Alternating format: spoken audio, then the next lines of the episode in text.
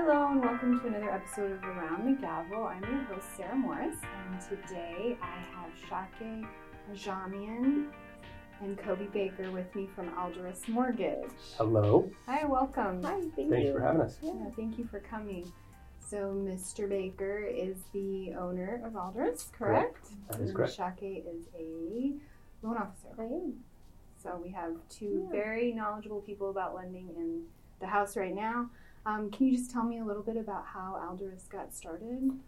Um, yeah, 15 years ago, I was doing practice management uh, and decided to move to Las Vegas. So um, it was uh, it was an interesting switch from small practices to real estate and mortgage. But what ended up happening was I got uh, a job inside of a real estate practice and realized that they needed a lot of mortgage help. And this was in 2004 in in Vegas. So Oh, a very booming real estate economy and decided that uh, I'd use my finance degree for something uh, that it was intended to do. So I started a mortgage company. Okay, so it's been 14, 15 years. Yeah, 15 okay. years. And I heard from Shake that your company is very progressive, right? Um, in terms of the I like to think so. Yeah. Yes. In a lot of ways, Yeah. yes. Yeah. Mhm. Um, and how many loan officers do you have? We have right now. I think we have eight. Okay. Yeah. All right. And you're located in Summerlin, correct? We are actually on Charleston and Valley View. Okay. Mhm. All right. Great. Um, well, Shake, how long have you been there? Been there since August, hmm Okay. but I've been in the industry for a little over two years now. Yeah. Yeah, and you also do marketing for Alderus, right? To an Market- extent, I hope so. like a She markets herself. Yeah. You're just have to marketing market yourself. myself. Yeah. I feel like you're up and up on the marketing side. I am. Yeah. Yeah. Constantly, you know, meeting with people and and uh, Facebook. Yeah. Well, part of our job is is marketing. Yeah. You know, B to B to B and B to C. So Mhm. it's just the nature of a loan officer's job. Yeah. to And I can say that I mean I've worked with you and you're very on top of it. Oh, You always you. respond to emails, which is Thank you. very important. And I know that you know, even in my business, I know clients uh, really need to, that attention. So Yeah. I can vouch for you that Oh, you give you. the proper attention and you do your job. She's Yeah. all over it. I'll vouch for that. That's for sure. yeah, Thank you. So just to tie this into the legal world, um, I'm sure you come up with a lot of legal issues in uh, mortgage lending, right? Yes. So what are some of the like? I, I think you probably could give me more than one, but what's the most common? There's the common is probably vesting. I think vesting because that is a legal issue. Um, most people do not know how they want to vest, so we generally, obviously, we don't want to give that type of advice. So we're going to refer back to um, legal counsel for something like that. That is the most common because we have to determine that on every single uh, property that we uh, finance. So that's probably the most common, I would say. But there's a whole lot of uncommon legal Uncommon issues as well. Yeah. Okay. Like, can you give me an uncommon one? Um, power of attorneys. You know, you have a lot of times where you have power of attorneys. Uh, if you have disabled people who are disabled or um, declared incompetent or incoherent or medically um, have medical issues, things like that. So that becomes a problem because people generally don't think about that. Or if something unexpected happens, then you know what do you do? All of a sudden, Mhm. somebody goes into a coma. You have to have the ability to do something with property, and it's very difficult and time consuming to to make it so somebody else can do something with property, even if it's a spouse. Okay. Yeah. And so, do you also have uh, issues where there is a power of attorney, and how do you handle the power of attorney? Because that would be my question. Because you know, of course, we draft mm-hmm. powers or powers of. Yes. attorney, but I know logistically there's some hoops you got to go through once you're actually going to use the thing, right? Yeah, and once you have it, it's determining like the different powers. I mean, obviously, you know, have your durable powers of attorney. You have various types of you know, your specific power of attorney, but it depends. There, there, it gets complicated, and time. I guess the time is generally what causes the most problem because generally people want to do something quickly, Mhm. and that becomes the biggest problem. Is when you have somebody that's incapacitated for some reason, or um, like there's, I guess, law. Obviously, laws if you're on mo- a morphine drip or if you have something like that where you can't actually sign and you have to in this state you can't um, you have to sign spousal deeds and things like that so it's an interesting conundrum Mhm. especially in states like nevada so um, a lot of it's time Some sometimes it's the specific type of powers of attorney that cause problems. So those are some of the you know a little bit, or you have people traveling abroad as well. So trying to get people, somebody's here, military, you've got spouse somewhere, they're here. There's a lot that has to be done.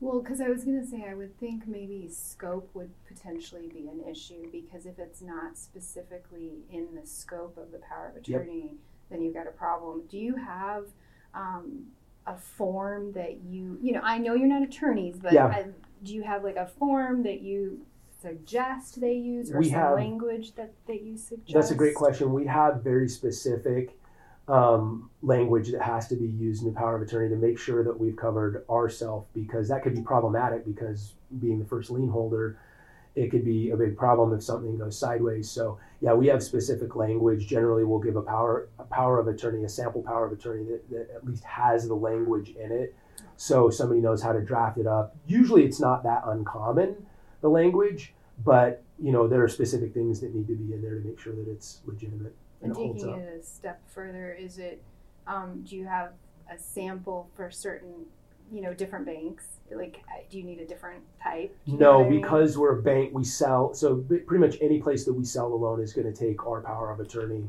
Okay. Yeah i mean, we're we're sense. liable for it. So at the end of the day, if something comes back, and someone were to come back and and, and try and bring a lawsuit or something, we, we would have to hold up, or we would we would suffer. Right. Understood.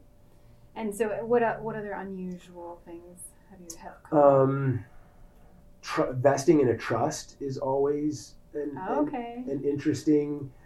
Um, Mhm. yeah, I mean, there's vesting in a trust can be complicated as well. Um, I mean, it's a mortgage loan, so you can imagine, like, we have to cover. The, just think of the size of a mortgage package in today's day and age. All of the disclosures and everything that we have to do. Pretty much everything that we have a client sign is is potentially dangerous for us in hmm. some way, shape, or form. And it's it's kind of sad because you know the average package right now that a client signs for FHA is about 140 something pages of documents, and that's really hard to digest for an average consumer. And the majority of those documents are legally drawn documents from you know a myriad from 50 years of legal precedent.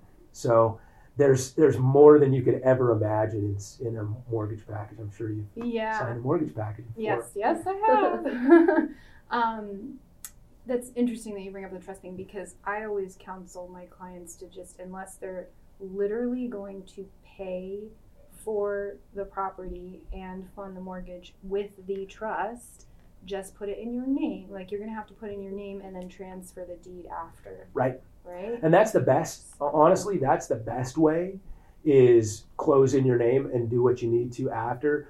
But not only do people try doing it with trust, but you also have people who try and move through LLCs, Right. um, triple LCs. Like you have all kinds of things that people are trying to do, and it gets, it gets, it's problematic from a standpoint of, you know, a, a mortgage loan is a recourse is a recourse loan, and a lot of people, what they're trying to do in a lot of instances is protect from, you know, in some kind of non-recourse situation.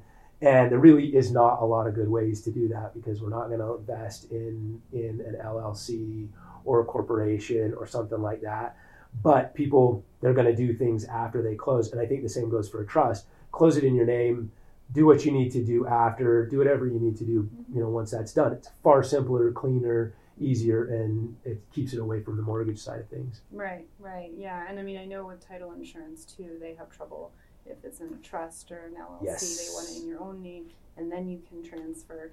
And I know back in the day, it was a problem to transfer into trusts after the fact because you there might be a title insurance issue. But I know now they have riders where they allow that to happen. So at least, yeah things have gotten things have gotten a lot better over the course i would say the last decade ever since the crash there's been a lot of safeguards put in place for for how the title policies work and yeah, it's it's a little bit cleaner and easier at this point in time which is nice. yes it is nice Um, and what kind of mortgages do you do? What do you, you do? VA, right? VA, Mhm. FHA. FHA. conventional. Okay.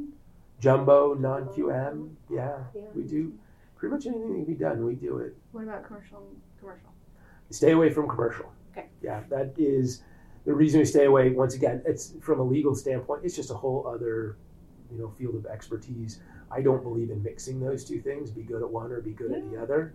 Stick with what Um, you're really stick with good what at. you're good at. A lot of times, you know, there's a lot of um, there's a lot of stuff that goes into a commercial loan that does not go into a residential loan. So unless you know those things, it's probably best to just Yeah. stick with what you do know. So your expertise is residential. Residential, yeah. Okay. All right.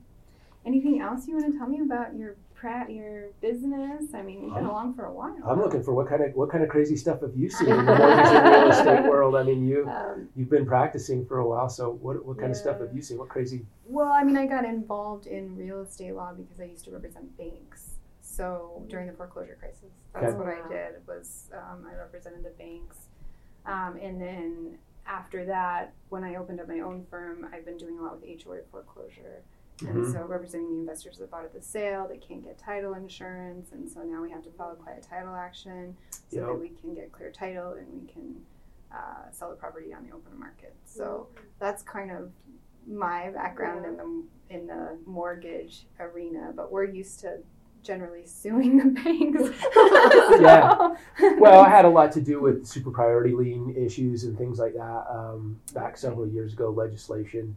So I mean, it was I was used to dealing not not only with attorneys but with HOAs, with management companies, the banks, kind of trying to bring everybody together to see a, there has to be a good solution. We have to have a we have to have a legal solution that actually functions well for everybody. They can't we can't take any particular party over another party in this because everybody has there's there's a side to each of these whether it's the HOA whether it's the investor who's bought something whether it's the, the individual who's been foreclosed on I mean there's a lot the or the banks you know note how notifications work there was so much mess with all of the super priority lien here in the state of Nevada this was like a hot spot I had Mortgage Bankers Association calling me regularly to find out because we were basically setting the precedent for for what super priority liens were going to look like in other parts of the country as they were looking to reform Oh, some of the stuff they were doing. Okay. So did you go up to Carson City? Yeah. Okay. I spent time with the lobbyists for uh, the Bankers Association, Mortgage Bankers Association, um, the I can't remember the name of the Independent uh, HOA Association. Um, basically, trying to sort of get everybody, the NAR, just trying to get everybody on the same path with super priority liens because it was for several years for us as a bank it was really difficult and and that you know you said what are some of the crazy legal things that we see well that has it hasn't happened in a while but i would say you know seven or eight years ago some of the things we were seeing is we were we were getting pushed out of you know notes that we owned for people who were buying stuff for you know ten fifteen thousand dollars on four hundred thousand dollar houses. I have actual cases of this happening. It was like wait our our lien is just gone? Wait what's happened here? We didn't know. There was no, no good notification systems back then. It was insane. Hmm, I had no idea that you're so involved. Okay. yes so you know what I'm talking about. i do and Yeah. now they're the cases are um, winding down because the Supreme Court has come out with enough decisions that we all know now kind of where we stand and Right. what's going to happen in the litigation. So we're able to settle um, or resolve them in general. far earlier yeah. Yes, yes, because we were litigating heavily. So, so now it's it's calming down. Yeah.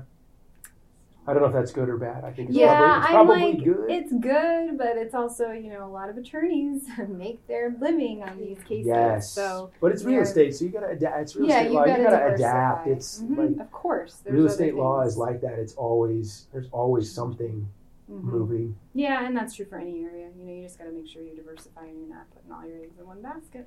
So, Yes. I'm sure you guys know about that. Well, I think that's all I have for y- you. I appreciate you guys coming here and, um, Thank you. you know, Yeah. Alderus Mortgage, I can say I've worked with them. They are very good. They're on top of it. They respond to emails. They communicate well. so thank you guys for coming. Thank you. We appreciate it.